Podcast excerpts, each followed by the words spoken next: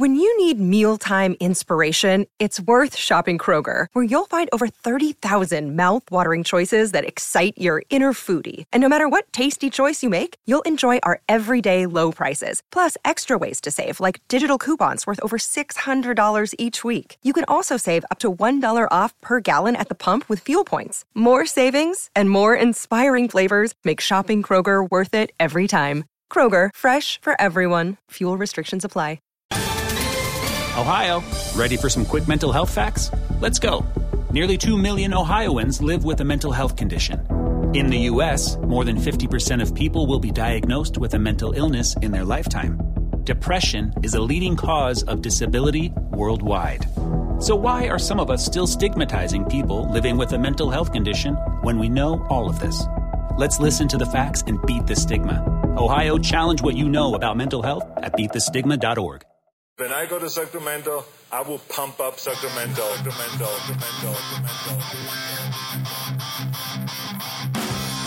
Turner Sparks just got married and has moved home to America after 12 years living in China. Sir Michael Ira Kaplan has 2 kids, a wife, a job, and has spent his entire life in the USA. Neither one can figure their country out. This is Lost in America. All right, everybody, welcome to Lost in America, episode 186. My name's Turner Sparks. I'm Kaplan. You can feel that energy. You can find me. I'm drinking my iced coffee. I'll bring it for the second half of the episode. Bring it up a notch. You can find me at Turner Sparks on Instagram. You can find Kaplan at Cap in America on Instagram. Also, this pod's on Instagram. Where are we, Cap? We are at Lost in America Pod. Lost in America Pod. That's correct. On the podcast today, we have the great Jeremy Kerrigan, the playwright Jeremy Kerrigan, the thespian, the one and only, the man about town, what do they call those people? Renaissance man. Jeremy Kerrigan. The Shakespeare of our times is what they really call Jeremy Kerrigan. Shakespeare of our time. He wrote the Broadway play Lifespan of a Fact that Kaplan and I both went to see. I went on a date with my wife to see that play. Right. And now, aren't you so grateful that we went to see, like, any plays I've seen, anything that I'm so grateful I did it, because who knows if that'll ever exist again. Broadway may never come back. So Broadway may never come back. Hopefully it will. Jeremy does, but it might be a while. The main reason why we're having him on today, forget all the Broadway stuff, as Kaplan said, that may never come back. Who knows? The main reason we're having him on is because he got coronavirus in January, right? He got it before it was cool. Before America knew anyone had gotten it.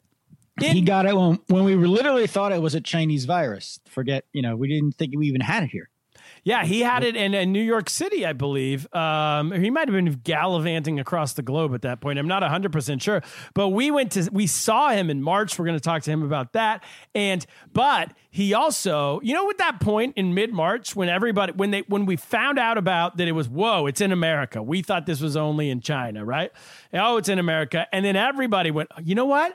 I think I had it. Remember that whole wave? Everybody did that to the point of like overkill. Like anybody who had a cold for the past 3 months or had an upset stomach or a cough said they had it. But here's the thing. Jeremy actually did have it. He did. He took the test. Yeah. He took the test. He had it. Now he has the antibodies, and he's been giving out antibodies to people like it's Skittles at the playground. I think is it donating for the plasma? Is that what we'll find out exactly? I don't think giveaway antibodies were like he didn't make his own vaccine. That's not. But no. Yeah, he's not just hooking people up to his veins. Hey, you got the virus? Come hook up to my veins. He's not doing that. He's going down to a food bank or a virus bank or whatever those are. And I hope he's going to the right one. He's donating for, I don't know if for money. Maybe he. I think it's for charity. He's a charitable man. Well, he's out of work, as we all are, so I wouldn't put it past. Well, we'll find out. We'll find out if he's making money off this. But either way, he's doing the right thing, and I want to find out more what it's like. We're still going to see what it's like to have corona, what it's like to have corona in January when no one even. I bet you could have gone to the hospital and said, "I have coronavirus," and you know what they would have said at Cedars-Sinai, Cap? Get out of here! Yeah, you're a crazy person. You're a nut. Were you in China? And he would have said, "No, I wasn't in China." And they'd say, "Get." Crazy. Yeah. It's flu season. We got flu. It's flu season, buddy. You have the flu. You didn't get your flu shot. Next year you'll learn. Next year you'll learn. That's it. So Cap, let's get on to you though, because we got some stuff to do. You are going to be famous tomorrow. I am going to be famous. Tell the people why. Yeah, that's why I'm a little worn out now, because I've been on the phone with the being interviewed, a full day interview. It's a very important story coming out about me tomorrow, feature in the New York Post, which I believe we all agree is the best the newspaper of record, correct? It is now, yeah. I wouldn't have said that before 45 minutes ago. Well, it's like number one or number two on what we use for the news for this podcast. So I think it makes it the newspaper of record. Along with the Daily Mail. That's very true. And Ye has been in it. My wife's been in it. And yeah, and now and there is a Michael Kaplan who writes for them, but this time they decided that they needed. They're doing a story about the fireworks situation. Now explain that, because I don't know if everyone knows what that is. I've just seen that it's.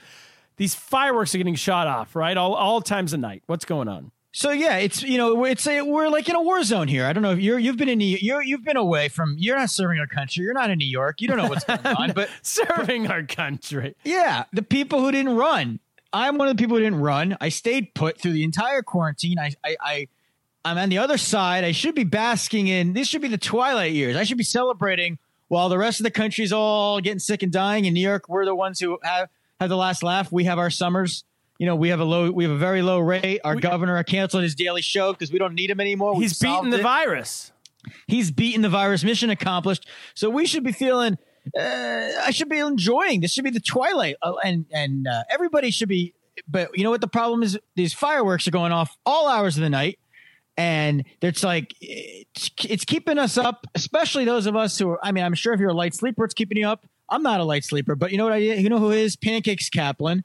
My dog is terrorized every time she hears one firework, and it's been constant every single night for weeks now. Now, when is fireworks. This? Is this now? When you say fireworks, you don't mean like firecrackers. You mean like a 4th of July going 10 stories in the air, exploding in the sky. Correct? Yeah, I mean in the beginning, some people were like, "Don't complain. It's just kids being kids." It's like I was a kid. Yeah, we could get firecrackers and set them off when we shouldn't have. We didn't have fireworks that are going off. They're as good as I would say, like a small town's 4th of July fireworks show. That's what we're getting. Like an Allentown 4th of July. Yeah. Well, yeah. I mean, Allentown's is not bad, but yeah, Allentown's in Pennsylvania, so they're pretty good because that's where. I didn't mean to insult you. I'm sorry. Yeah, don't insult our 4th of July, but yeah, they're pretty solid fireworks shows. It's like you wouldn't come away disappointed. And I would say if it was once a month, we're celebrating something. It's a holiday, a sporting event, something we won a war. I'm all for it. But it's every single night. It's like you've lost. When 4th of July actually comes, I've never like, who cares? We should skip it. So it's every single night. It's at all hours of the night. Last night I was in this position where I was up. We were up till 5 a.m. because they literally started at 1 a.m. They stopped at 2:30. I found out later because a police car drove by and the kids moved to a different spot. And then they resumed from like 3 till 4:45 right outside our window. I was not only there outside our window, there were my cars parked. So I was doubly concerned because I'm watching outside to see if my car is going to get damaged while my dog is having like literally like she's having tremors. She's having crazy anxiety. She's shaking. She can't, you know, she's like, what a phenomenon, Kaplan. And now is this happening because kids are these college kids or whatever they are? They don't have to get up and go to work in the morning because nobody has to work in the morning. And so this is just what they do. They get up at 1 a.m. and just ruin the neighborhood from 1 you know, to 5 a.m. The New York Post person was asking me, I hope skipped this part. Let's just say that you've been complaining to me for weeks on end about this to producer Matt, to anybody who listens. Right. You're complaining so loud that the New York Post heard you complaining. Right. Well, we've talked about it on the podcast. That's what I was going to get to. And we talked on the podcast. This podcast gets shared. People talk. The Patreon shows get shared. Somehow it got to the New York Post. They contacted me. They said, "We hear you've been rabble rousing. We hear we've got some opinions on the subject. Would you like to talk?" I said, "Let's go. Turn the tape on. Let's." And so they came over to your house. Yeah. Well, we did it by phone because of coronavirus. Okay. You know, but she asked me about why they're doing it, and I don't know. You know, what are you the expert? I'm no expert on the causes of terrorism. I'm just saying it's terrorism. Yeah. I don't know. People are bored. There's no thing to do. Playgrounds opened up great, but you know what? Older kids don't play in the playground. They want to play some basketball. There's no hoops. They might want to have a summer job. There's no jobs. Like there's problems. Cap, do you realize that this article is going to come out tomorrow, correct? Yeah.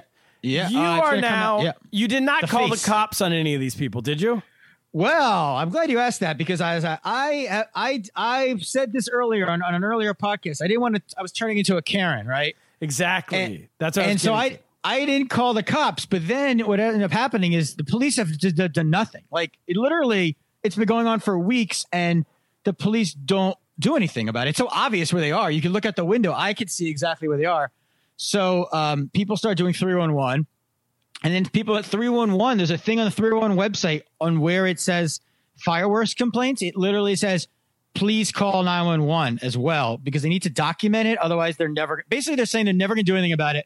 So last night at 4:30 in the morning, when we were still up and there was no end in sight, like as I said, I told the reporter this. I said, if you know what time it's going to end, it's okay. Like a regular fireworks show, you know when it's ending. Your dog, you have no idea. It's going to go on forever, and it just keeps going. So at 4:30 in the morning, I said, all right, time to call. So I call 911, and it's the weirdest thing because you're calling for show. You know, like I know the police aren't going to come because of my call. It's not like a robbery in progress.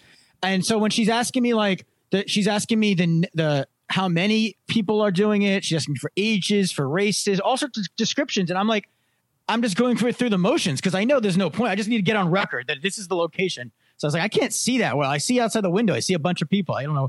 What's the salute? Well, can I ask another question? I got more questions here. How do these kids – this stinks of a conspiracy to me. I don't think I'm buying this, that these are high school kids. Cause how are these high school kids getting their hands on fireworks that shoot 10 stories in the air? Aren't those reserved for firemen? And listen, I'm a first responder guy. You know me. Oh, you're big. You've done a lot of fundraisers for the first responders. I support the firemen, but could this be one or two bad apples in the fire department who are gotten? No, all right. There's been a crazy conspiracy going around of that. This is the police are doing this coordinated. Okay, they're giving them kids because they want to people to be mad that there's no police presence. And the only part of the conspiracy it's that not adds it's up. Totally, it's no, it doesn't add up. It's totally crazy. It's all over the country. It's all over the city, but it's all over the country.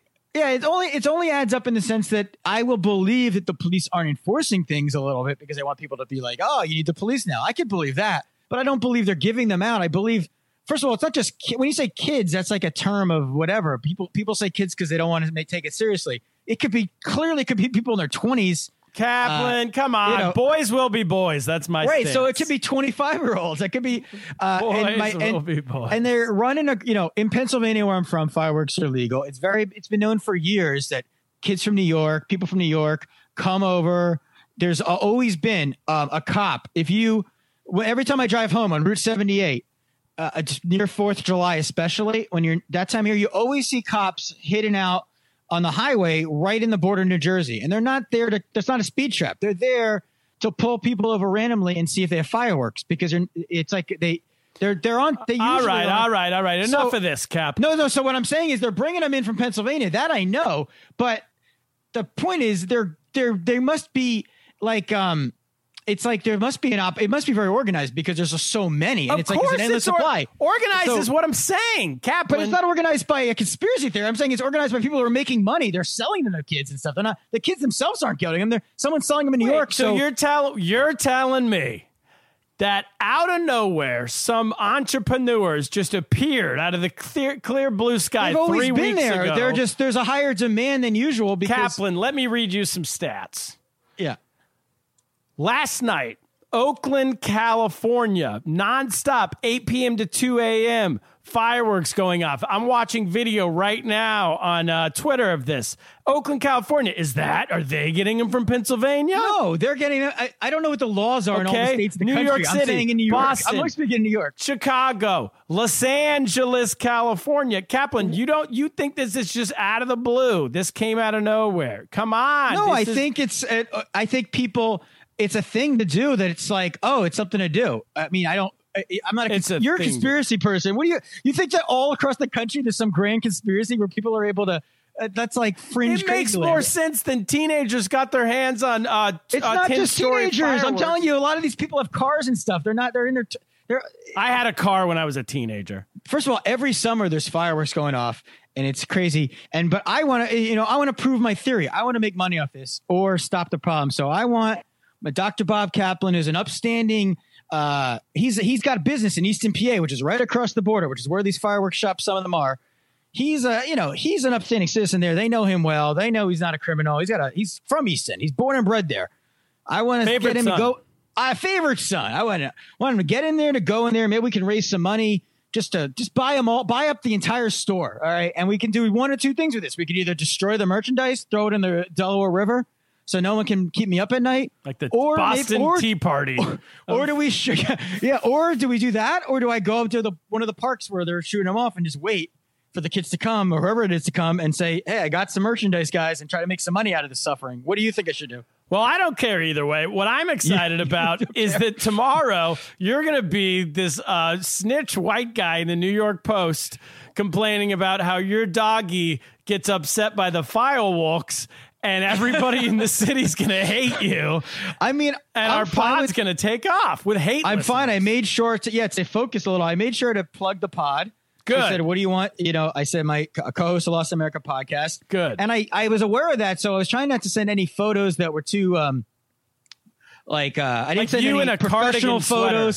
Sweater. Yeah, exactly. Like, because Randy's like, oh, there's a great family photo of the pancakes. And I'm like, I'm not sending the cardigan shot.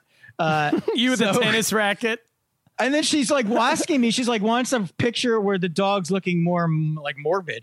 I said, well, I'm not I don't take pictures of her during the fireworks. Like, I'm not making her suffer. You know, like, so I could do that tomorrow if you want. Like, but with pancakes making a frowny face? Yeah, like, dogs don't make a frowny face. They actually, you know what I've learned is that dogs, at least pancakes, she makes like, when she's super anxious, she makes like, it's like a grin. It's like a stupid grin that won't go away.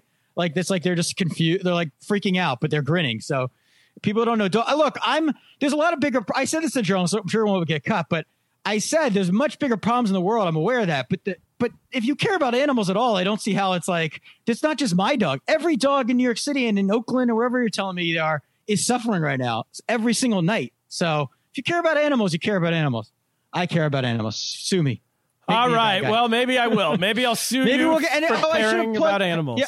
I hope to get some hate mail out of it. That would be great. We will definitely get hate mail. Listen, Cap, everyone, you know, we've had so many people on this pod who they get their pod, they leave the pod and they get on Jimmy Fallon show or Saturday Night Live, what have you, Daily Show. Finally, about time you got some bump out. We got a bump out of this. Yes, exactly. And the pod bump works for you. You're in the New York Post tomorrow. By the time people are listening to this, if you're listening to this on Tuesday or any day after, check the New York Post right now. And you can see Kaplan whining about his dog. All right. And one other thing, can I say, if you're listening to this podcast and you hate it or love it, either way, if you want to leave, if you hate the story or love the story, leave a review in the iTunes. All right. And give us give us 5 stars and tell me I'm a terrible person. Exactly. As long as you get 5 stars, you can say whatever you want. Because I was going to say, we got one iTunes review recently. And I want to mention it. Then we got a 5-star review. Read the review. Yeah. And then it's from this girl, a 5-star review. And it's from this girl, Irish girl.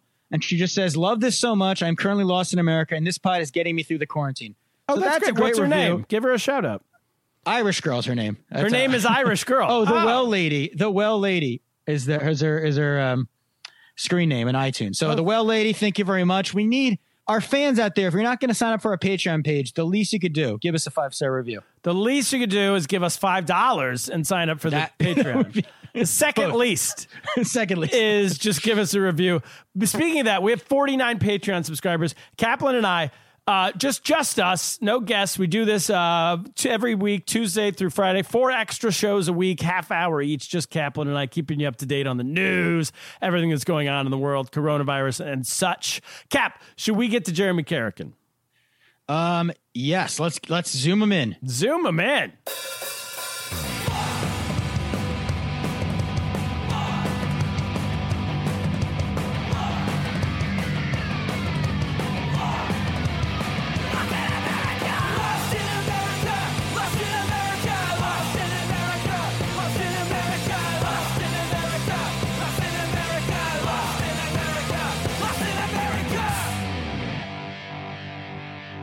All right, we're back with Jeremy Kerrigan. Welcome to the show, man. Great to be here, Turner. Great to be here, Cap. How are you? Kerrigan American. Kerrigan, look at that background. For those of you only listening, we also have this show on YouTube. The interview portion of every week is now on YouTube, and I encourage you to go watch it. Yeah, you got to see this one. You can see Jeremy with the fantastic background with the Kerrigan American. Is this? Do you have this? Like, are you doing a lot of interviews these days? Well, you know, I did this one because of a monologue that I did a while ago about the death of President James Garfield. So it was just a little good monologue topic. It was a bizarre death, the way that man died. How did it happen? I don't know anything about that. Well, his doctors killed him. He was shot by a guy named Charles Guiteau, but the bullet wouldn't have killed him. And so, you know, this guy, Dr. Bliss, and that's his first name, Dr. Bliss. He comes in, it's like, oh, I'll fix him up. No time to wash my hands. Like, you know, so he, you know, they start looking for the bullet. They can't find it. They jab him full of, you know, they jab him with these metal prods, stab his liver. They call Alexander Graham Bell in with his metal detector, and if he's on a metal bed with metal springs, that doesn't help. It just doesn't work well. They shove yogurt up his ass to feed him. And those are the days. And of course, you know, Bliss gets paid like $500,000 for the trouble. Garfield's dead. And he gets to publish this book about how I fed yogurt up to presidents. This is why 1600, you know, he died of infection. Kaplan and I do like a pre-show meeting every time to be like, and how do we want this interview to go? Where's this one going to go? Yeah. We did not go up James Garfield's ass. We didn't come up with that. With Kerrick and Rowan, my bingo card. We're always like, we can plan a couple questions, but this is going to go anywhere. Yeah. Didn't expect Garfield. But you do a YouTube history, like a YouTube channel, right? Where you do history lessons every once in a while, like this one? Yeah, this was a monologue that I wrote years ago for a theater here in Baltimore. And I decided to try to do it myself because I was learning a video editing program. Thought I'd tape it and put it together. So, yeah. Well, I want to start here. The last time we saw you in person was early March. You told us that we're like, hey, how you doing? We came, we hung out with you, and we're like, how you doing? And you're like, oh, I'm okay now, but I'm just getting over a sickness. Well, this might have been late February, actually. I think it was February. Yeah, we saw you. Late February, yeah. And come to find out months later that sickness we think was coronavirus, right?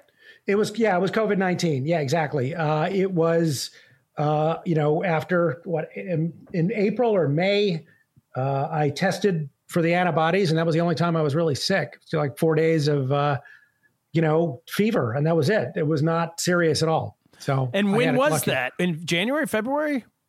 February is what it was. So, yeah. Okay, so before, I mean, like I think as of on record, early February. On record, there was 0 cases in New York City at that time. Yep. Holy cow! Patient zero. Yep. I don't know if patient zero, but I think I got it at JFK. I went to Nicaragua, and, you know, I was sick for about 4 days in Nicaragua. So late January, early February. And did you spread it to Nicaragua? Do we know? Did you do any tracing after the fact? I didn't talk to many people down there because I was sick. I was like, I didn't want to get whatever it was. I didn't want to get anybody sick. So I probably got people sick on the plane, but I wasn't. That's how it spread. It's amazing. You think about it, like early on when nobody knows this even exists, and you're running off to Nicaragua. Yeah. And that's the whole reason why it spread, you know, like the SARS was it 2003? It just, the reason why it didn't spread, or one of the reasons why it didn't spread so much is because people just didn't travel around as much, especially Chinese people at that point, right? They weren't as mobile. Right. And now they're saying. Well, it's also that this has a longer latency period. So who knows? It was like 5-6 days latency. I had to pick up a friend from the airport, and then, you know, or exactly it was 5 days after I got back from the airport. So yeah. So, yeah. Who knows? And what was it? You said having it was not a big deal for you in your case? It felt like less bad than the flu for me. It felt like the flu, but just not quite as bad. Like when I've had the flu, I've been out for a week. This was like 3 or 4 days of about 101 fever. So everything hurt, but it wasn't, you know, I was never in danger. Cough? Did you have like a bad cough or anything? Or? Didn't even have a cough. Nothing. So got up and, you know, after the fever, walked around, had some sort of intestinal trouble, but then it was fine. Maybe you had the European one that Cuomo likes to talk about. Yeah, the European mutation, exactly. Yeah. Early, that's an early mutation, though. I think he Did the real deal, the Wuhan version. We have another... might have had the Wuhan version, yeah. We have another friend who got it, and he had it early March, but almost the exact same story as you. He said it was 3 days for him of sick, kind of sick, and he wouldn't have even thought he had it, except that his girlfriend got tested, and she had tested positive. They both kind of got sick and then had it. So... Since that time, so you found out in what, I guess, May. So then you would have had the antibodies from February until, and are you still, like we were saying before you came on, that you have been going and getting, I don't know, donating? Yeah, I've been giving blood because there's, early on I was a supporter of the convalescent plasma project. Plasma. And it's called the Convalescent Plasma Project. An Italian doctor who is the head of a lab here in Baltimore, Arturo Casadevall, he has this whole project. It works like it's kind of like a vaccine. It's just giving people more of the same antibodies to get them used to the if they're getting really sick, it just allows them to fight off the disease faster and better. So it helps if people have the antibodies, they can go to the Red Cross and give a unit or two of their blood every 28 days, and you'll help save some lives. So they hopefully give it to as people. Hopefully as many of the people I killed, Come on. You don't kill anybody you know of. It's like having kids. You don't know about it. That's right. It's like all the children I've had in other ports. Yeah. Did you get a test? Because my uncle did the same thing here in New York. He was not as early as you, but he had it in early March, and I know he went and they did a test to see if he was a candidate for the plasma. Not everybody who has the antibodies is a candidate, right? You have to get a score or something, or well, how does that work? This is again, one of these things that the FDA or the CDC, whoever is, or the NIH or whoever sponsoring these tests, the protocols don't allow people to register for the official double-blinded experiments, unless you had first a test for the active infection and then the antibodies. I didn't even know I had the infection, so that was impossible. So I'm not able to be part of that particular convalescent plasma project experiment. But the American Red Cross doesn't care if you've had an active infection test, just as long as you test positive for the immunoglobulins. So did you just go get the antibody test because you're you kind of put the pieces together? Maybe that's what that was in February?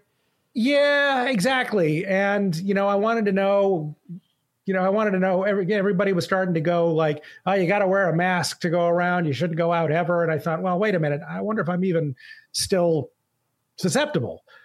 And I wonder if I could volunteer for things. And that's what I did. So I was just, my primary care provider was offering it. And I said, okay, I'll try it. All right. A couple more questions on this before we move on to this superpower you now have. Wait, what about, do they give you any information that we might not know about? Does it actually work? Giving people the antibodies? I'm pregnant. Say pregnant. Yeah. Well, yeah. What they, they don't. There's been no confirmation that you are immune if you have these antibodies. However, if it's like previous coronaviruses, you should be for at least a season. However, they haven't had any time, effort, or money to put into the, double-blinded studies to confirm this. But they just imagine you're probably likely to be immune. But I mean, the people you're donating to, it's actually helping them for sure. But we don't know yet. Yes. Yeah. No. You don't get a letter from them. You saved my life. Thank you, kind sir. No, I'll be your friend forever now. They don't tell you who I've saved. Yeah. They tell you that every unit, you should be able to, you may save as many as 3 people with that. That's amazing. Or, it's like planting a tree in Israel. You got to see a picture of it or something. Or for all I know, the orderly is carrying the bottle, trips and it falls. It's well. You never made it there. Well, this is a great, I know there's no Christmas here, but there's a great holiday gift to people. It's I've donated plasma in your name. That's next year's trendy Shiraz. That's the festive. I've done it in your name. Last year it was urine. This is terrific. That's better than the Human Fund. Yeah, that's a great idea for next year.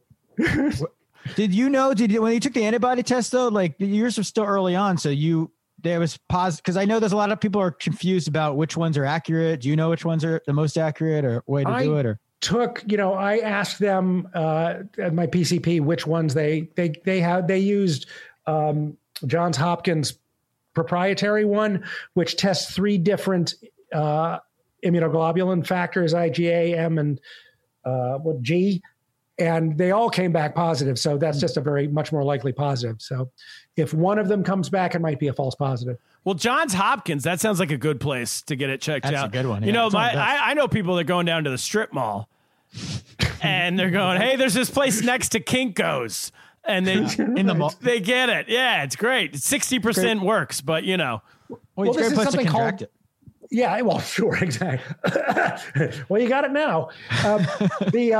There's three, these three immunoglobulins that you can get.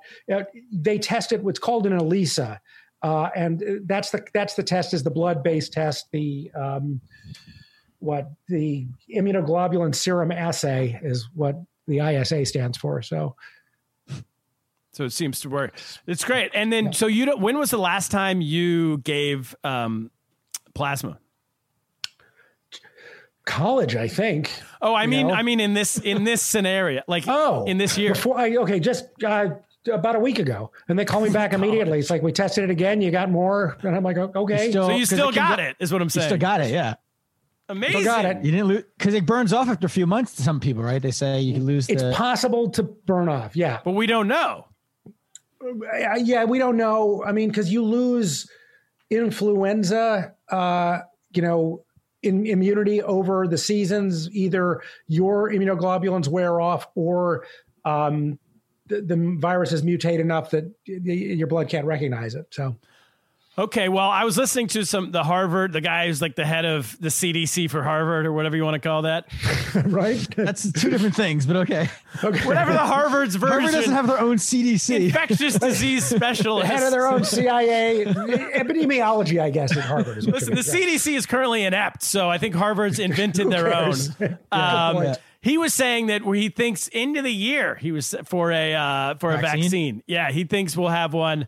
Well, he thinks we'll have 3 to 4 to pick from by the end of the year. Mm. So all you have to do is get as long as your antibodies hold on through December, you're good. I guess so. That's really all I need. Are they gonna do that? Have he told you? I mean, how do you?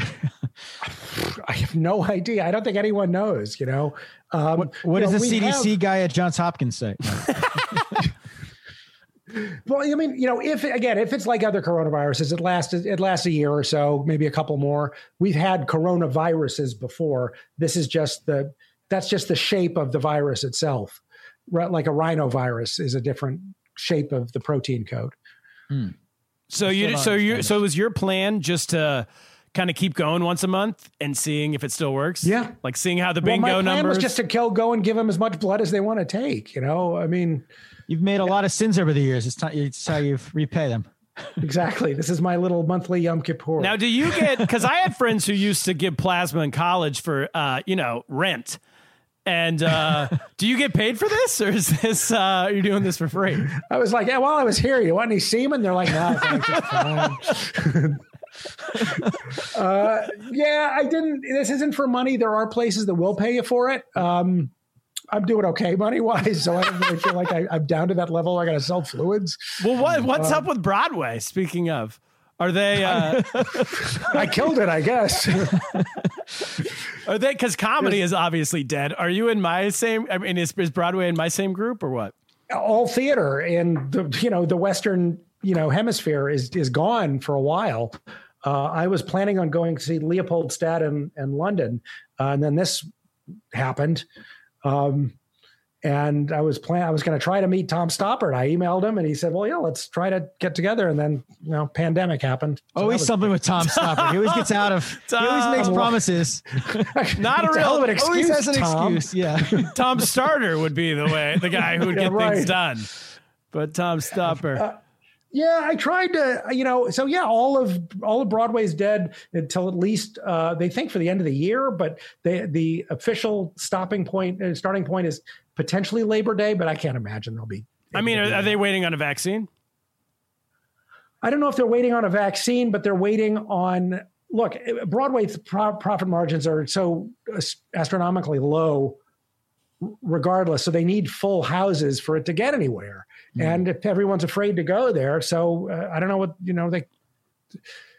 Yeah. Full house might not be allowed. So. Yeah. And all the actors have to feel safe. All the audience members have to feel safe. That's going to be difficult. Yeah. But the Kerrigan plays, don't you? You're batting 1,000, aren't you? On making money for Broadway.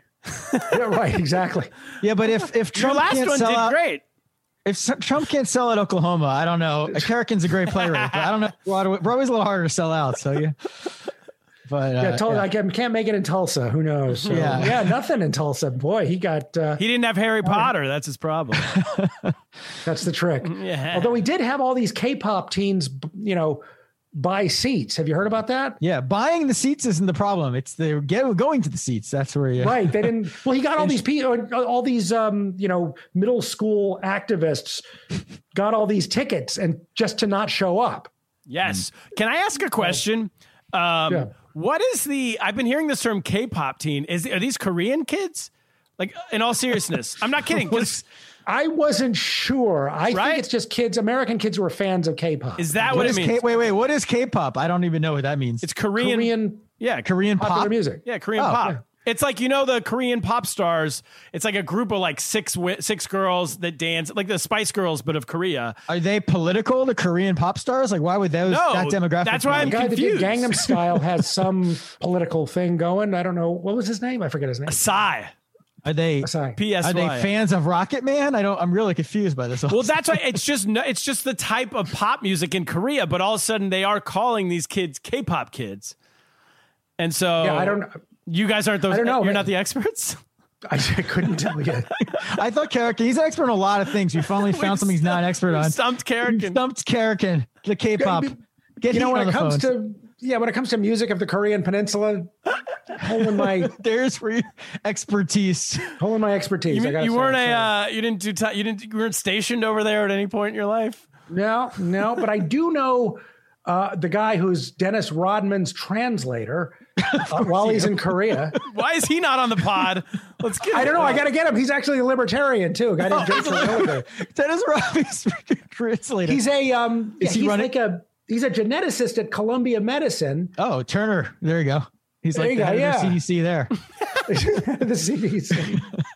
And he's also the translator for Korea, Dennis Rodman. And yeah, he goes over to Pyongyang all the time with them to like do these peace talks. Amazing. So and he's also a tuba player and an Abraham Lincoln impersonator professional. Love this guy. This guy's lived a full life. I gotta say, you said it. Joe is the strangest human being you've ever met. So it looks like comedy clubs are now starting to try to reopen, which is bizarrely in the incorrect move, like wildly wrong as a move. Yeah. But certain ones like Arizona. In Dallas, the worst places to open too. The worst spot of Florida. They're starting to do comedy shows in South Florida right now. Well, James tried to do something at Stand Up New York a couple weeks ago and got shut down by the cops. And they were like outside, and they were completely like 6 feet apart. And but still, the cops shut him down. James Altucher? Is that what you're talking about? Oh, yeah. He did. Yes, he did. Yeah. Well, they didn't have, it was illegal. It was not allowed to do, I think, right? They just, you guys need to be rioting. So, you know. It was stage one. Phase one or whatever New York's in right now, right? Right. We're in phase two. One. Today was the day. We didn't even announce that at the opening. Happy phase two, everybody. I know, but comedy's in phase four, like comedy clubs are phase four, as I would imagine Broadway is as well. It's entertainment, which is. Isn't that the name of a smart ant horror movie? Here's the problem is that every state has its own phase system, and whatever it is in Maryland is not like in Virginia. There's only 2 phases. In New York, there's 4, and they all mean different things. Open and closed. There needs to be like a national phase. Like we all know what at least that means and that means and that means, right? That might mean some, you know, federal leadership, and that seems a little that's above. We can't expect that federal leadership. What are we? Where do you, leadership here? Jeremy? Where do you land as a libertarian on all this, like shelter in place and all this kind of stuff? I think shelter in place has been not terribly effective. I don't know. Gee, this is a tough one. When it comes to epidemiology, I'm not so much of a libertarian when it comes to because every single one of us has 50 guns shooting off, simultaneously. Right. It's an exception to our logic on a lot of things, right? Yeah. Exactly. So, if a shelter-in-place order is really necessary, it's last resort. But it might have been necessary. It's necessary. Yeah. Don't you think? I kind of think the problem is they should have gone even farther in the beginning. They should have done it earlier and stronger, and then. Because it's psychology. People aren't libertarians, but they are in some ways, everybody. And so if you start releasing things earlier, a little bit more. So we would have gotten back to what we just did after 3 weeks, then people would have liked it better. Could have lasted longer, Or, if we'd known, we could have tried to protect the, nursing homes more. Yeah, we could have done that. So it's all sorts of things that we would have, we could have. Don't blame Cuomo for that. Not his fault. We're big fans here. Oh, great. Okay. Well, No. Say whatever you want. The jury is still out on Governor Cuomo. How do we? I don't know if we could have done anything about it. Everybody lives so close together in New York City. I don't know if we can blame him or not. Well, he was making fun of the virus on March 23rd. Which was very late, about a month after, or at least 2 weeks after. March 13th, I think you mean, yeah, but yeah. No, March 20. As I was fleeing New York City, I was turning on the TV and he was like, out in California, they want to shelter in place. What does that even mean? We'll never do that. And then 2 days later, New York's on pause. It never sheltered. Exactly. It's a nicer. It never sheltered in place. What is it down in Baltimore where you're in? You're in Baltimore now? I'm in Baltimore County, which is slightly more free than Baltimore City. Everything is open, but the restaurants. So. But you got to socially distance or wear a mask. So you can't outdoor dine? You can outdoor dine now. Oh, yeah. Which is, that was because you have the antibodies. So you I guess this is my, yes, let's you get can do anything, this. But yeah, I guess to say it this way, it's do you feel this weird pressure of I'll wear a mask so people don't look down on me even when I'm I don't need it? Or do you what do you do? Basically why I wear clothes to begin with. I just don't want any uncomfortable conversations. So if I want to put on a mask just to make everybody feel better, that's why I wore a tie for however long I did. So whatever, just don't yell at me. That's all I care about. You almost should get a t-shirt that says I have the antibodies. Yeah. That'd be great. Right? Not quite like a star. That's a little sensitive, but something, some sort of a star-bellied sneech, some sort of patch or a picture or something. Well, it's it's informative as well. Let's, waiters, waitresses know they can come up to your table. They don't have to worry. You can speak for the table almost you can be the person they come to you if you're because your family have it. You can complain for the table. My wife had it and my daughter, we think had it. We didn't have her tested. Oh man! So you're a family of superheroes. That's right. I can't quite, one of the things I did not predict is when we went to these things, restaurants that are just opening up now, menus have gone away and they've been replaced by those little QR codes that you scan and you look on your phone to see what they have to order. Yeah. Oh. And I thought, hey, this is great. I wish they do this. I hope maybe this will go away all the time now. I can tell you that was going on in China probably 10 years, maybe not 10 years ago, but at least the last couple of years I was there, which meaning 2013, 14, 15, 16, and that's also how you pay at a lot of bars and restaurants in China. Oh, I love that. Is you scan your QR code and it links to your bank account, whatever the app would be for your bank. And then the Power Up. Yeah. And then that's, you want to buy a beer, in our comedy club that in 2015, we had this system where you could pay by scanning to get a beer at the bar. I love the near field communication, the RFID thing, the Apple Pay, I love doing that. I'm going to lose my keys. I'm going to lose my wallet. I'm going to lose my phone. But if I have one of these, I'm okay now. Yeah. Well, I will say you feel pretty cool doing it too. It feels like the novelty of just paying for something. People would come get a beer just so they could test it out, Yeah. Right. Exactly. It's pretty good. Yeah. You just scan the beer? How does it? No. There's the menu has that square Okay. Kind of. I guess that's a QR code, right? The square. So you put your phone up to the thing, the QR code, and then it downloads what you can order onto your phone. No, each menu item has, I think, or each price would have a different QR code. Maybe that might be the way you did it. And then you scan whatever price your drink was, and the money comes out of your bank account into the club's bank account, and then you get the beer. Know. They just give it to you. I'm old fashioned. Yeah.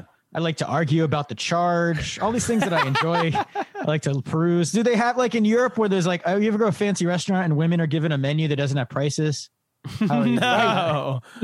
Because they're the guests. Well, I love that I don't, now you don't, especially in New York, my Mandarin's terrible. If I were in China, I could order without having to tell them what it is that I wanted. Yeah. Oh, that's in New York with all the different people with the accents, I don't have to tell them. They get it, and it's you don't have to talk to people. Yeah, exactly. I don't have to talk to them. Now, can we talk about this? Where we were with you in early March, because this was fascinating to me. This whole February. This is like in February. This is a world that I didn't know existed, which is almost the way what you were. Okay, you'd written this play, right? You'd written a new play. You need to test. Stop me if I'm wrong, but it felt like you need to test it out. And then this is a way to almost like how I workshop material on stage. If you've written a play, you can't do the workshopping. Is that the way? The purpose of that? We did do a reading. Yeah, we did do a reading at a gorgeous house. It was some fancy house. Yeah, that was really something. Yeah, we did a reading just for me to look for cuts and stuff and put it before some producers and. Yeah, and I got to see it and make some changes, and I'm still working on it. But you had excellent little hot dogs, some spread. This house had So what this is? I had no idea it was going to be life. Fancy. Yeah, I didn't. I really, I'm never going to have past hors d'oeuvres again. So, or for a while. So you're right. That was our last hurrah of eating hors d'oeuvres. Divorce. Get divorced? You got to divorce Randy and get married again? Oh, there's going to be weddings again. God. So just to explain to the listener what this was, it was.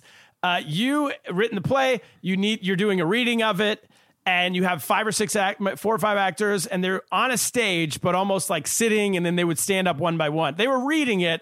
It was a reading. It was a stage reading. It's a reading. Yeah. Turner's never seen a reading before. I don't know if most people have ever seen a reading before. Yeah. And this is in front of like 50 schmoozy. Kaplan and I kept talking about how this was like a Curb Your Enthusiasm episode. This is a place where Larry David would be. Like a fancy event where people are watching a play reading at someone's house. Right. One of his friends. Yeah. His house was amazing. This would happen like at Ted Danson's house or something. We're all going over to watch this play reading. And are you making notes in the back of the room? This is my question to you. Okay. So half of the reason why you're doing this is so you can kind of see how it's read and be like, oh, that didn't hit like I thought it would, or we need to change that move. Yeah. Imagine it's like an open mic. You want to hear, the pressure was on us to laugh at the right points, not to laugh for the sake of laughter. Like you want honest laughter. So that was great. That was very helpful. We were helpful. Right. Sure. Exactly. I just want to know what's working and what's not, especially works well if, excuse me, one moment. No problem. Anyways, there's a huge thunderstorm coming here. That's why. All right. So the question was, why the first reading you'd ever been to? Ever. He's where would I go? I'm no socialite. I'm no Manhattan. I've only been to screenplay readings. I've never been to a play in a house like this. This is above my norm too. Jeremy, I'm a dirty stand-up comedian. I'm not. Right. I'm not in the high society Robert De Niro world that Kaplan lives in. Yeah. Right. Well, actually, oddly enough, the first table read of that play, my brother-in-law comes along. And, I'd like to see what that's like. He's from India. And that's thunder in the background. Wow. So he's from India. And he goes, oh, that was the first play. And I'd ever seen. He goes, oh, I was like, oh, it was your first play reading. I was like, no, that was the first play I'd ever seen ever. You never saw a play in high school? And he said, no, never. Like, no interest. No, not very cultured. Yeah. No, just in India, it was just like you study and you go home and you eat and you study again. Well, that's the same. There's not a lot of plays running through Suzhou, China. I told him that's what a play is. Don't tell him that there's more to it. We don't wear costumes or anything. You just sit and read the script. You don't have to memorize your lines. Easy. Right. And then eventually came to see, Lifespan of a Fact on Broadway. And that was his first play in public. Fantastic play. Loved it. Thank you. Yeah. And what's going on now? Is this play on hold because of the corona, or is it like, do you have plans? Guess as good as mine. We got a few theaters that want to do it starting in the fall. We had a lot of theaters do it last year before civilization died, but now that you're talking about Lifespan of a Fact, or the new play we came to watch. Lifespan. Yeah. Lifespan. So it was everywhere. It was in Singapore for a while, right? Because we have listeners around the world. So yes, yeah. The Singapore production apparently was really good. I couldn't get to that. That was right while Corona was happening, but Singapore handled it pretty well. Oh, so it was helping spread. Yeah. Right. Yeah, of course. Unfortunately, because it gets a lot of laughter. Don't worry, Jeremy. No one listens to this show, so you're not gonna. This won't be quoted. No, it's a compliment anywhere. Because your stuff's very funny, and more people are laughing, the more it's gonna spread. Virus. So, right? Yeah, if you wrote boring stuff, it wouldn't be a problem. Right? Aren't you glad you came back to this podcast? Oh God! Now you're making me feel even more guilty. No, I'm like Typhoid Mary. A compliment, highest compliment I could call it. Typhoid Maury. People. So, anyways, yeah, the Singapore people were really good. They want to do it. I think in London, that was a huge hit there. We had it in Heidelberg, Germany. It's going to be in Chicago this autumn. So that's still got a life, I guess. If we haven't blown up the world by then, we'll be good. December, just hang. That's what the CDC of Harvard says. Hang on till December, and we'll be back. All right, Jeremy. Anything we missed? Cap, did I miss anything here? Well, I wanted to ask Jeremy a real quick question because, people looking at this on our YouTube might not believe this, but you and I met in CrossFit. That's right. And I explained the story to Turner on the air the other day about how CrossFit sort of got canceled. I'm looking for a new cult. Do you still do CrossFit, or what are your stance on the whole? I don't think anybody does CrossFit right now. I think it's, I don't know. I am just trying to swim and bike as much as possible. Am I allowed to go back, you think, or should I just never do it again? I don't want to be. I think maybe canceled. Do bar. Could you do bar? Or bar. Ashtanga yoga. What's the new thing?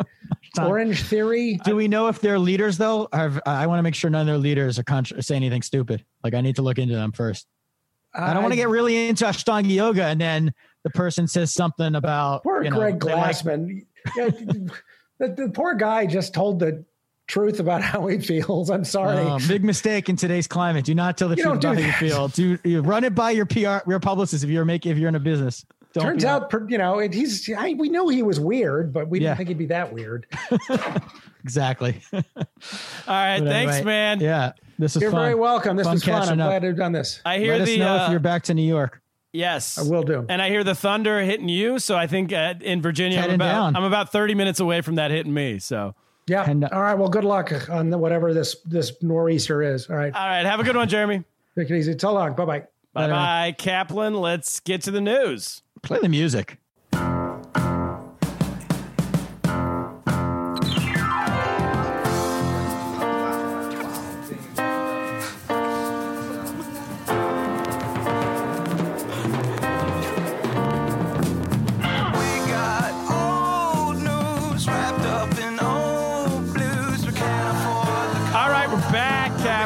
Thanks to Jeremy Kerrigan for doing the podcast. I'm glad he's healthy, by the way. We should have said that to him, to his face. Yeah, I think he was a little hurt that I think we showed such lack of compassion. Not a lot of compassion out of us on that episode. You don't get it. It's not a compassionate pod.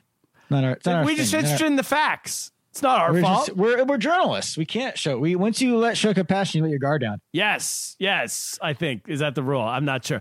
First news story of the week. Anyway, shout out to him. Thank you. And his play's fantastic. If you get a chance to see Lifespan of a Fact anywhere in the world, go check it out. First story of the week. Hopefully that play that I don't even know the name. We didn't really talk about the plot, but it was hilarious. The one with that we saw the reading of about the Assyrian king was like a spoof a little bit on modern times and Trump and everything. It was hilarious. I hope he gets going once this is all over. I hope it does as well, because I think it's that's going to be the next big one. All right. Yeah. First news story of the week comes to us from Adrian Wojnarowski. A Woj bomb. Portland Trail Blazers forward Trevor Ariza is opting out of participating in the NBA's Orlando restart of the season. Now, for anyone who doesn't know what all those words mean combined into one sentence, the NBA is coming back. They've announced in late July in Orlando. Everyone, all the NBA players, all the teams are flying to Orlando. They're all going to live at the Disney grounds, the Disney campus, whatever you might call it, the Disney resort, and living in hotels, playing in it's 1, 2, 3 gyms. And they're going to have the entire season without fans at these gyms.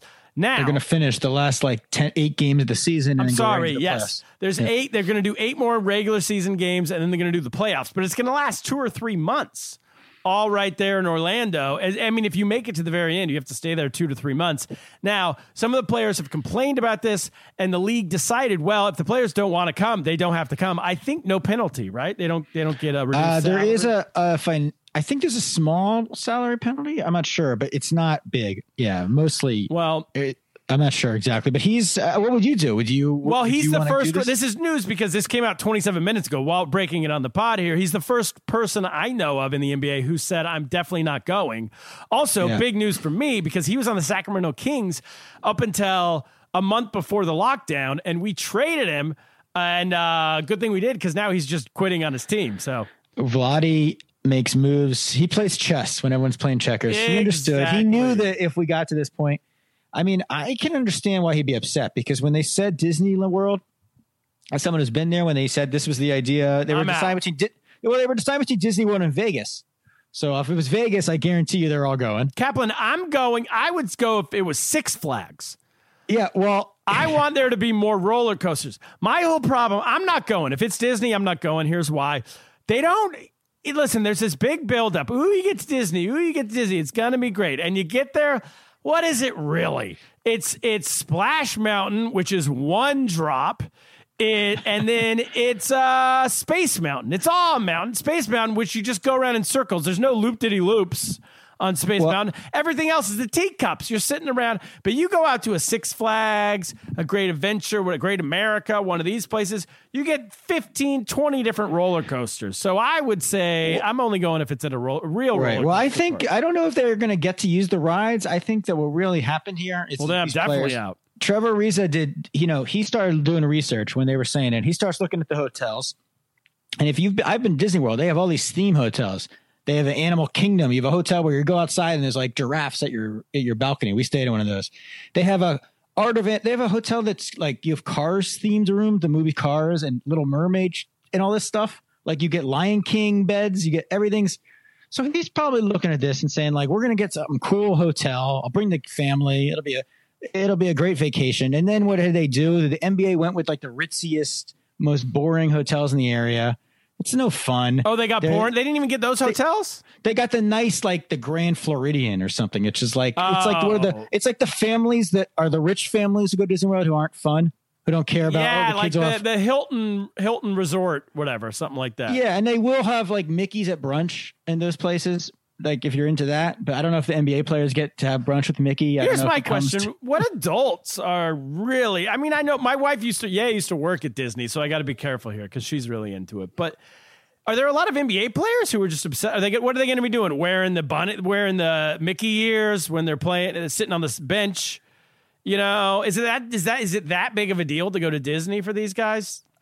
No, it's not. And I think, it's going to be an interesting thing because these guys are going to, the rules are so crazy. They have this whole 200 pages of health violation. Where the guys are, they got to get nose swabbed every day. They got to get a needle special stuck rings up that can tell you if you have coronavirus 3 days in advance. And they're not allowed to play doubles ping pong, which is one of the favorite highlights, which is hilarious because they're going to be playing basketball together, but they can't play doubles ping pong. That is ridiculous. And the cards games are going to be late. These late night cards games, these guys are all inspired. They all were watching The Last Dance. They all are going to be wanting to gamble more than ever.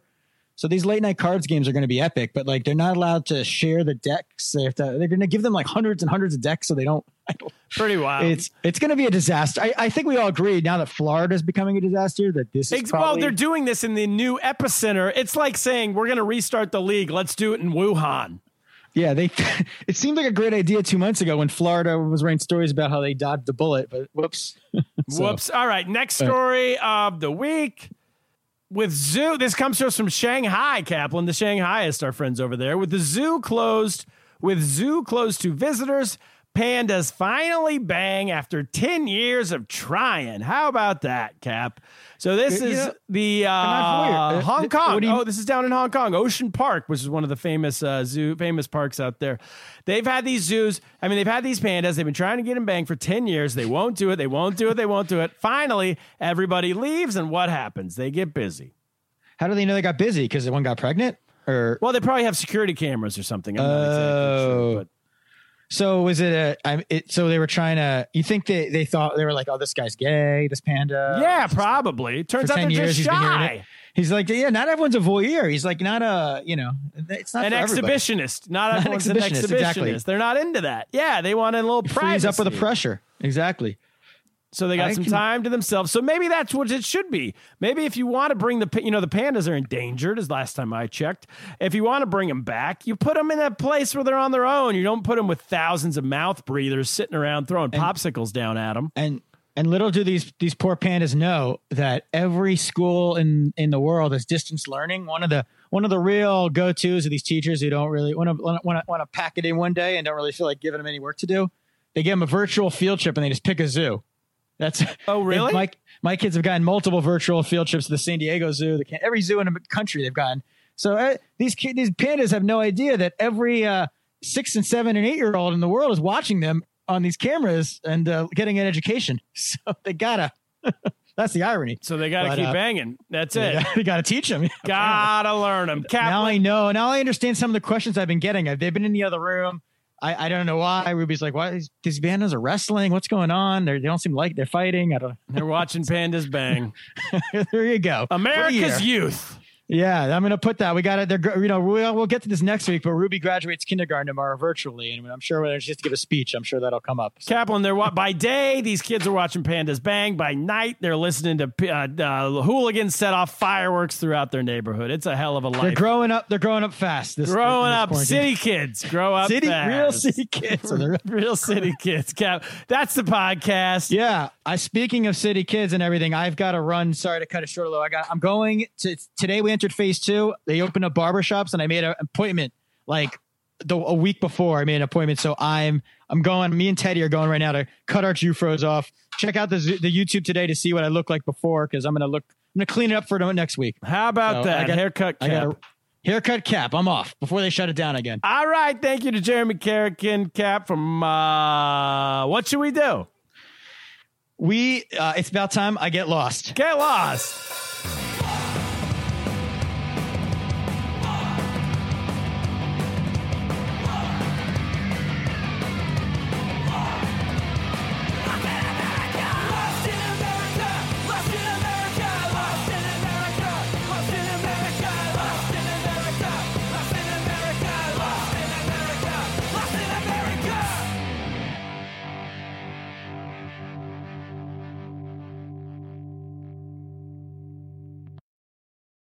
This is the story of the one. As a maintenance engineer, he hears things differently. To the untrained ear, everything on his shop floor might sound fine, but he can hear gears grinding or a belt slipping. So he steps in to fix the problem at hand before it gets out of hand. And he knows Granger's got the right product he needs to get the job done, which is music to his ears. Call, click Granger.com, or just stop by. Granger, for the ones who get it done. When you need mealtime inspiration, it's worth shopping Kroger, where you'll find over 30,000 mouthwatering choices that excite your inner foodie. And no matter what tasty choice you make, you'll enjoy our everyday low prices, plus extra ways to save, like digital coupons worth over $600 each week. You can also save up to $1 off per gallon at the pump with fuel points. More savings and more inspiring flavors make shopping Kroger worth it every time. Kroger, fresh for everyone. Fuel restrictions apply.